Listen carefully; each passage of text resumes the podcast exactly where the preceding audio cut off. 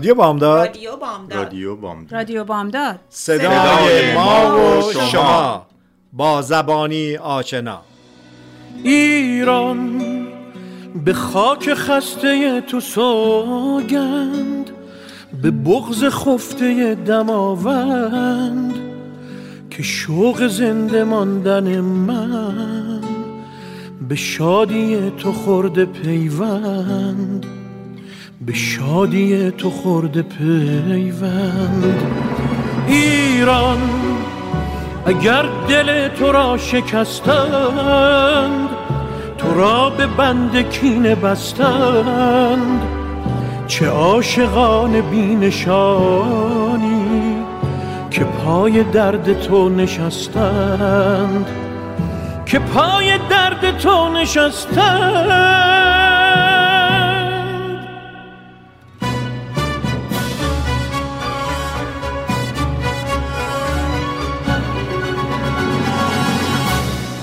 خیر مقدم میگم خدمت آقای شیراز سلام می‌کنم خدمتتون. مدت هاست که شانس نداشتیم که زیارتتون بکنیم. فکر کنم دیگه کریستوف کلمب و یوری گاگارین دیگه داد جا بزنن در مقابل شما. صبح شما بخیر. آقای بلچنی خانم نیکی خانم. احوال شما چطوره؟ خیلی ممنون. مرسی. خوشحالیم که در خدمتتون هستیم. قربان دیگه یوری گاگارین فکر کنم دیگه لقب شماست. من همچین جسارتی هیچ وقت نمی کنم که خودم رو با یوری گاگارین مقایسه کنم. به هر حال ولی خب ولی از تعداد مسافرت فکر کنم در یه حد میشین نمیشه؟ نمی‌دونم مال اون اون رو نشمردید مال شما شمردید برای خوشحالی که در خدمته. اون چیز هم بودش دیگه خلبان هواپیمای جنگی هم بود. بله. خیلی شما بعد خلبان تسلا و اینه برای خوشحالی که در خدمت هستیم خواهش می‌کنم. خب این اخبار که خب این دو سه روزه راجع به تلسکوپ خیلی خوب بوده. حالا یه تاریخ های مرور کوچیک بکنیم که این تلسکوپ همجوری که دفعه قبل توضیح دادیم روز کریسمس دی سال پیش نزدیک 6 ماه پیش به فضا رفت.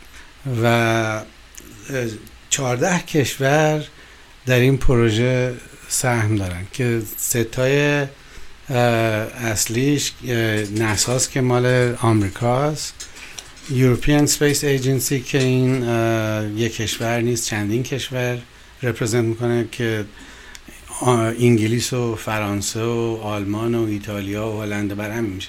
14 کشور. و کانادا.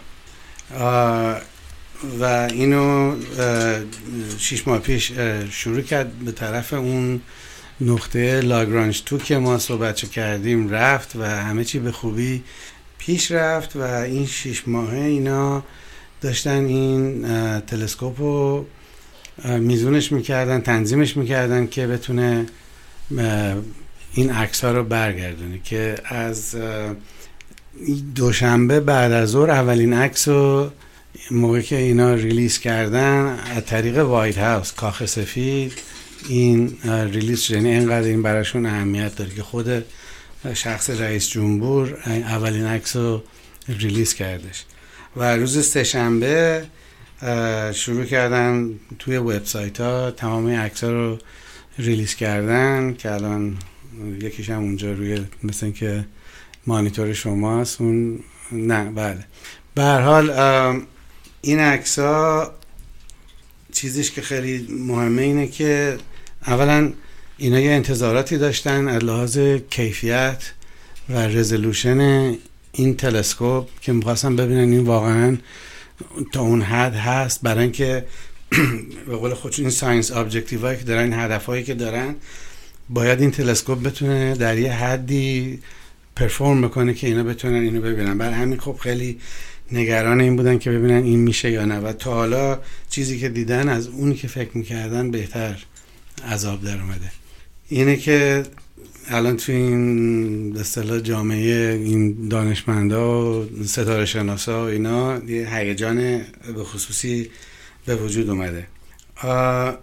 دفعه قبل ما صحبت کردیم که اصلا خب این چه چیزای مهمترین چیزایی که این تلسکوپ می‌خواد به ما نشون بده چی چیه. ما قبل از اون هابل تلسکوپ رو داشتیم که اون خیلی چیزا رو به ما نشون داد ولی به خاطر محدودیت هایی که داشت از یه حد دیگه پیشرفت نمی‌تونست بکنه و برای همین این جیمز وب و اینا فرستادن به اون نقطه لاگرانج و سه تا به یعنی مهمترین هدف های این اینه که این موقعی که Big Bang تئوری Big Bang که با یه انفجار موقعی که کائنات به وجود اومده از اون لحظه به بعد این کائناتی که ما توش زندگی می‌کنیم universe که زندگی می‌کنیم این چجوری شروع کرده؟ ایوالو کردن تغییر کردن.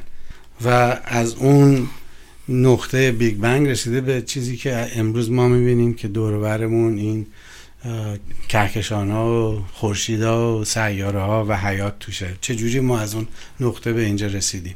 این یکی از هدف های دانشمنداست که بتونن اینو جواب بدن. دومین چیزش که خیلی مهمه اینه که ما الان خارج از منظومه شمسی اینکه پنج هزار سیاره کشف کردیم که دور خورشیدهای دیگه دارن میگردن که همین همشون توی کهکشان راه شیری دور این ستاره های هستن که نزدیک به خورشیدن. نزدیک به قول معلوف میگن اینجا یه چیز نسبیه. ولی نسبت به کائنات اینا به ما نزدیکه. ولی ما خیلی نمی‌دونیم که این سیاره ها آیا می‌تونن حیات رو توش باشه نباشه و و چجوری میشه این چیز که این تلسکوپ می‌تونه یه مقدار راجع به این اینفورمیشن بده که شروع کرده. یکی از عکسایی که برگردونده از یه سیاره که نزدیک هم مثل مشتری است. جوپیتر نزدیک به ستاره خودش داره میگرده و کاری که کردن نوری که از این سیاره از اتمسفرش داره میاد اینو تونستن تمام تجزیه کنن. این اتفاق افتاده. نور که از این اتمسفر اومده تجزیه کردن و از روی اون می‌تونن بگن این چه نوع اتمسفری داره چه گازایی توش هست و زخامتش چقدره و آیا حیات رو می‌تونه ساپورت بکنه یا نه. برای یکی از اینا already این کاری کردن. اینه که این نشونه خیلی خوبیه که در این چند ماه گذشته آینده احتمالا مسائل خیلی جالبی پیش میاد. راجع به این که خب مثلا بعد از بیگ بنگ چه اتفاقایی افتاده و این کهکشان ها از کجا اومدن و چجوری درست شدن ستاره ها از کجا اومدن سیاره ها این برمیگرده دوباره به یه مسئله که ما راجع بهش مقدار صحبت کردیم که این تلسکوپ نه تنها می‌تونه توی فضا خیلی عمیق ببینه می‌تونه توی زمانم به عقب برگرده. و این یه چیزی که شاید مثلا بعضی از شنوندگان تعجب کنن که آخر چجوری میشه که تو زمان به عقب نگاه کرد. این به خاطر اینه که ما موقع که با چشممون هر جسمی رو که می‌بینیم مثلا ما الان داریم اینجا همدیگه رو می‌بینیم این به خاطر این نوریه که می‌خوره مثلا به صورت شما و انکاسش میاد توی چشم من. نور سرعتش بینهایت نیست. خیلی سریع حرکت می‌کنه ولی سرعتش محدوده. 300 هزار کیلومتر در ثانیه. یعنی هر یه متری که نور حرکت می‌کنه سه میلیاردم ثانیه طول می‌کشه. یعنی الان فاصله من و شما نزدیک سه متره یعنی این چیزی که 9 یا ده میلیاردم ثانیه طول می‌کشه تا این نور از صورت شما برسه به چشم من. یعنی من در حقیقت شما رو اینجوری دارم می‌بینم که شما سه میلیاردم ثانیه پیش بودین. خب حالا ما چون فاصله هامون خیلی نزدیکه ما این سنسایی که داریم چشم و اینا نمی‌تونه ما میلیاردم اینا که ما فکر می‌کنیم اینا همه همزمان داره اتفاق میفته ولی موقعی که از کره زمین میریم بیرون حتی موقعی که شما گاهی وقتا ممکنه با ایران مثلا صحبت می‌کنین می‌فهمین که یه خورده دیلی. دیلی داره. این به خاطر اینه که این مثلا رادیو سیگنال ها که با سرعت نور حرکت می‌کنن گاهی وقتا باید برن تا ماهواره که چهل هزار کیلومتر اون بالا بعد از اونجا برگردن. این خودش باعث میشه که یه مقدار دیلی بعد مال اونا هم دوباره باید برگرده بیاد. ممکنه یه چیزی نزدیک نیم ثانیه یه ثانیه دیلی داره. همینجور مثلا ما کره ماهو که داریم نگاه می‌کنیم چون بیشتر از 300 هزار کیلومتره ما ماهو جوری می‌بینیم که این یک ثانیه پیش بوده نه اینکه الانه. و این مثلا فضا نورده که رفتن رو کره ماه این مسئله کاملا محسوس بود. خورشید رو ما جوری می‌بینیم که هشت دقیقه پیش بوده. یعنی اگر یه جوری مثلا یه قولی بیاد یه خورشید رو از وسط منظومه شمسی ورداره ما تا هشت دقیقه نمی‌فهمیم. نورش و جاذبه و همه چیش رو احساس می‌کنیم. بعد از هشت دقیقه یه می‌بینیم که یه اتفاقی افتاده. و همینجوری توی کائنات که میرین عقب این جریان ادامه داره. یعنی بنا به فاصله شون یه چیزی که مثلا نزدیکترین ستاره به خورشید ما بهش میگن الفا سنتار این چهار سال نوری با ما فاصله داره. ما اینو جوری می‌بینیم که اونا چهار سال پیش بودن. یعنی برعکسش هم درسته. یعنی اگر اونا بتونن یه تلسکوپ یا یه رادیو تلسکوپ که بتونن زمین رو نگاه بکنن ما رو که می‌بینن اینجوری که تو سال 2002 نمی‌بینن تو 2018 می‌بینن که اتفاقاتی که اون موقع بوده و هیچ جوری هم نمی‌تونن بفهم که 2002 یعنی چی بعد چهار سال بعد صبر بکنن تا این اطلاعات بهشون برسه. و این همجوری ادامه داره و موقع که شما یه کهکشانی که یه سری عکسایی که هابل اومد از یه گروه کهکشان بود که اینا پنج میلیارد سال نوری با ما فاصله دارن. و در حقیقت ما این گروه کهکشان رو داریم اونجوری می‌بینیم که اینا پنج میلیارد سال پیش بودن. و این تلسکوپ قابلیت اینو داره که خیلی از اون بیشتر به عقب برگرده. یعنی تا حدود ما شاید تا 13 میلیارد سال نوری یعنی 13 میلیارد سال می‌تونیم برگردیم تو زمان به عقب. به خاطر همینه که مثلا یه وقت یکی از سوال میگه خب تو از کجا می‌دونی که مثلا 6 میلیارد سال پیش چه اتفاقی افتاده اون بالا؟ این خب به خاطر اینکه می‌تونیم الان با این تلسکوپ برگردیم اون اتفاقاتی که اون موقع افتاده الان ببینیم. این یکی از چیزهای خیلی جالب این این قضیه است. اگه به صورت ساده بخوام بگم و اگر خواهش کنم اصلاح بکنم اگر اشتباه میگم مثل یه فیلمی مونه که شما بکشید عقب و از عقب نگاه بکنید. مثلا فکر کن یه فیلمو شما ساعت یه فیلم دو ساعته رو که نگاه می‌کنید اگر باید در دقیقه پنجمش نگاه بکنید اتفاقاتی که اون پنج دقیقه اول افتاده رو می‌تونید ببینید. بله همین جوریه. ولی کلش هم که گفتم اینه که اینفورمیشن نور اینا یه سرعت محدود دارن و برای اینکه نور همون اینفورمیشن اینفورمیشن هم می‌تونه به طریقای مختلف از طریق برق می‌تونه باشه از طریق روزنامه می‌تونه باشه از طریق امواج رادیویی و نور می‌تونه باشه.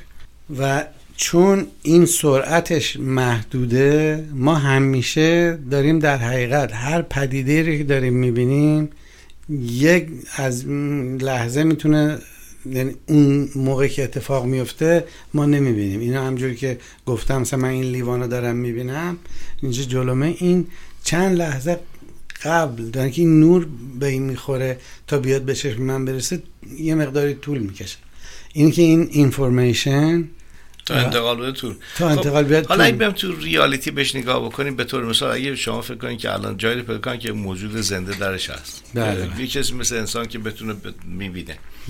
و از اونجا بتونه این تلسکوپ به دنیا نگاه بکنه ممکنه که مثلا سال 2000 رو ببینه. بستگی به فاصله داره. بله و تمام اتفاقات سال 2000 اون چیزی که بوده نگاه می‌کنن. این یه فیلمی که بله. تا برسه بهم. مثلا بگین یه ستاره هست با ما 10 سال نوری فاصله داره بهش میگن بارنارد ستار که یه پلنت هم یه سیاره هم دورش. حالا بگیم اینا همین انزیمات تکنولوژی دارن و می‌تونن به امواج رادیو تلویزیون ما گوش بدن یا حتی شاید یه تلسکوپ داشته باشن انقدر قوی باشه که بدونن رو زمین چه خبره. ما رو اونجوری می‌بینن که ما تو 2012 بودیم. آقای اوباما پرزیدنت بوده نمی‌دونم خبری از آقای ترامپ و بایدن و اینا به عنوان رئیس جمهور اصلا نبوده. بعد اتفاقاتی که همه اونا رو دارن می‌بینن.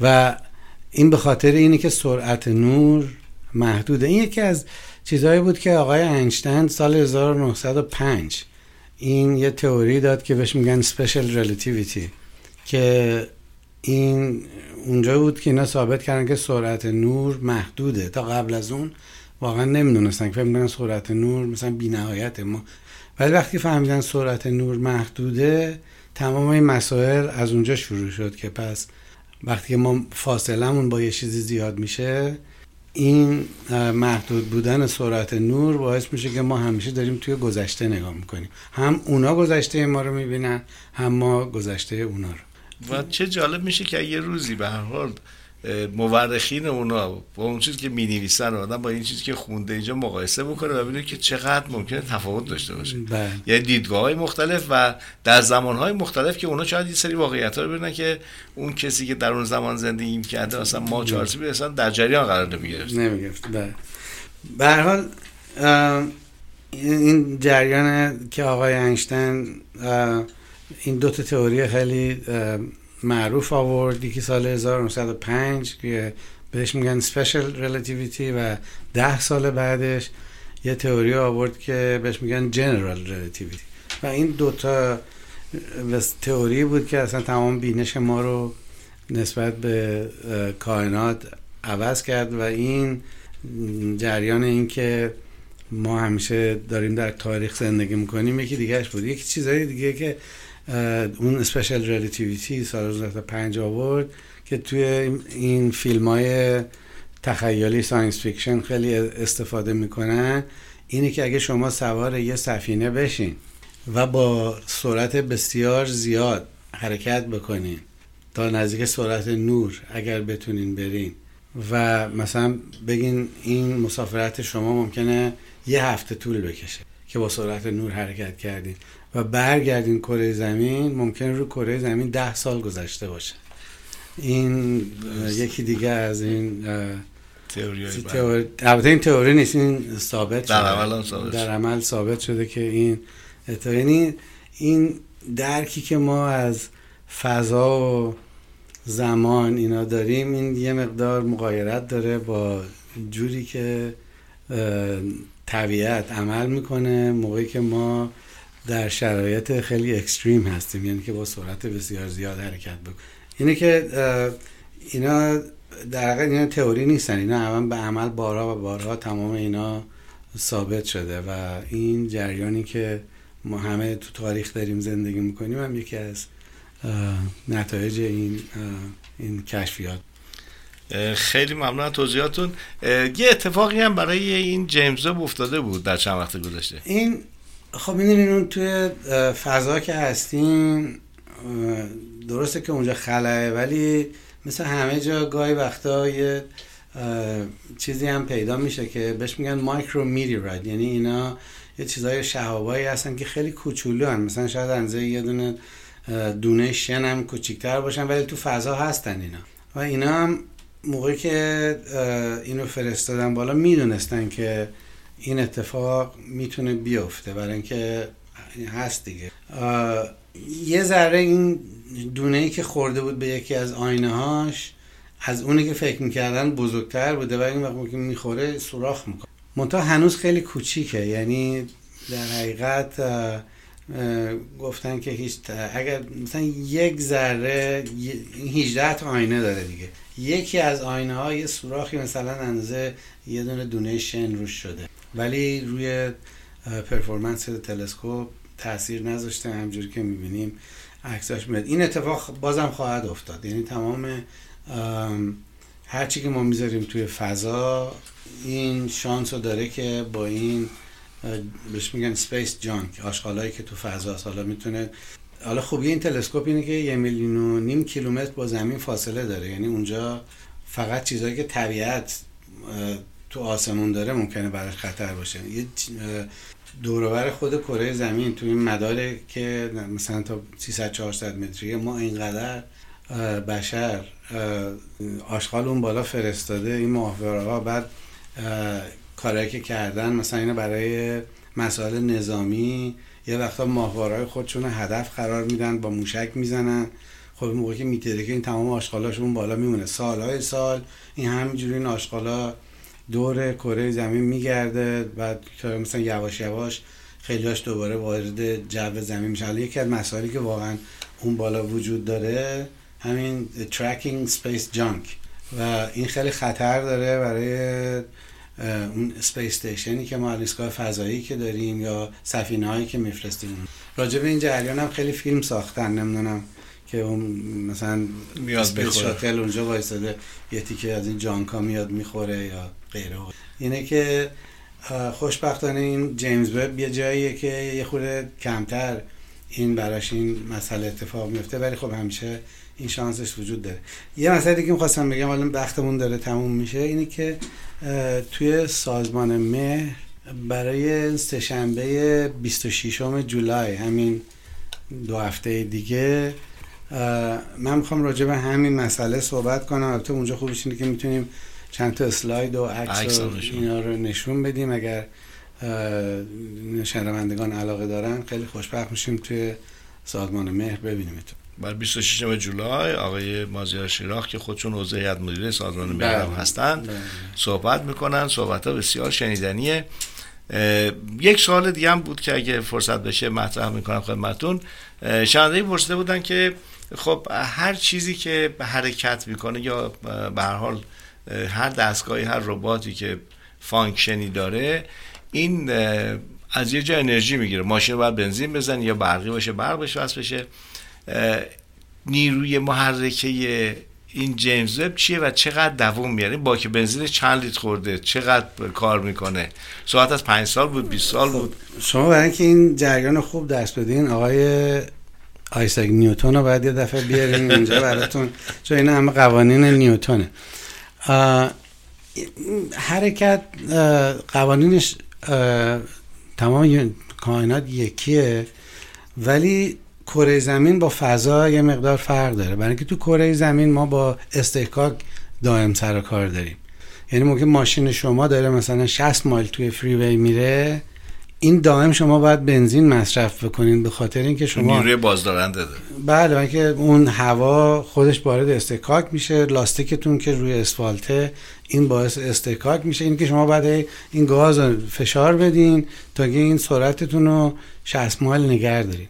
توی فضا چون هیچی وجود نداره نه اتمسفری وجود داره نه هیچی شما اون بس انرژی اولیه رو که میدین که این سفینه مثلا به اون سرعتی که می‌خواد برسه موقعی که شما شتاب یه مس و یه جرم رو می‌خواین کم و زیاد کنین بعد انرژی مصرف کنین. مثلا یه موشک رو می‌خواین همین هابل رو برسونینش مثلا به سرعت 40 هزار کیلومتر در ثانیه. تا اون سرعت می‌رسین شما باید انرژی مصرف کنین. ولی اونجا که می‌رسین وقتی به سوخت و قطع می‌کنین پاتون رو گاز ور میدارین چون هیچ استحکاکی هیچ چیزی وجود نداره. این تا ابد با همون سرعت 40 هزار کیلومتر در ساعت ادامه میده. تا این مثال خوبش اینه که ما نسا سال 1977 دو تا سفینه فرستاد وویجر 1 و وویجر, 1 و 2 اینا رو فرستاد که برن سیاره‌های خارجی منظومه شمسی رو ازشون عکس بگیرن و اینا. جوپیتر و ساترن و اورانوس و ونوس و اینا. و اینو اکسلریکتش کردن به یه سرعت خیلی زیاد. خب اینا هم رفتن و از بغل این چهار تا سیاره رد شدن و عکس انداختن که خیلی اون موقع چیز بود.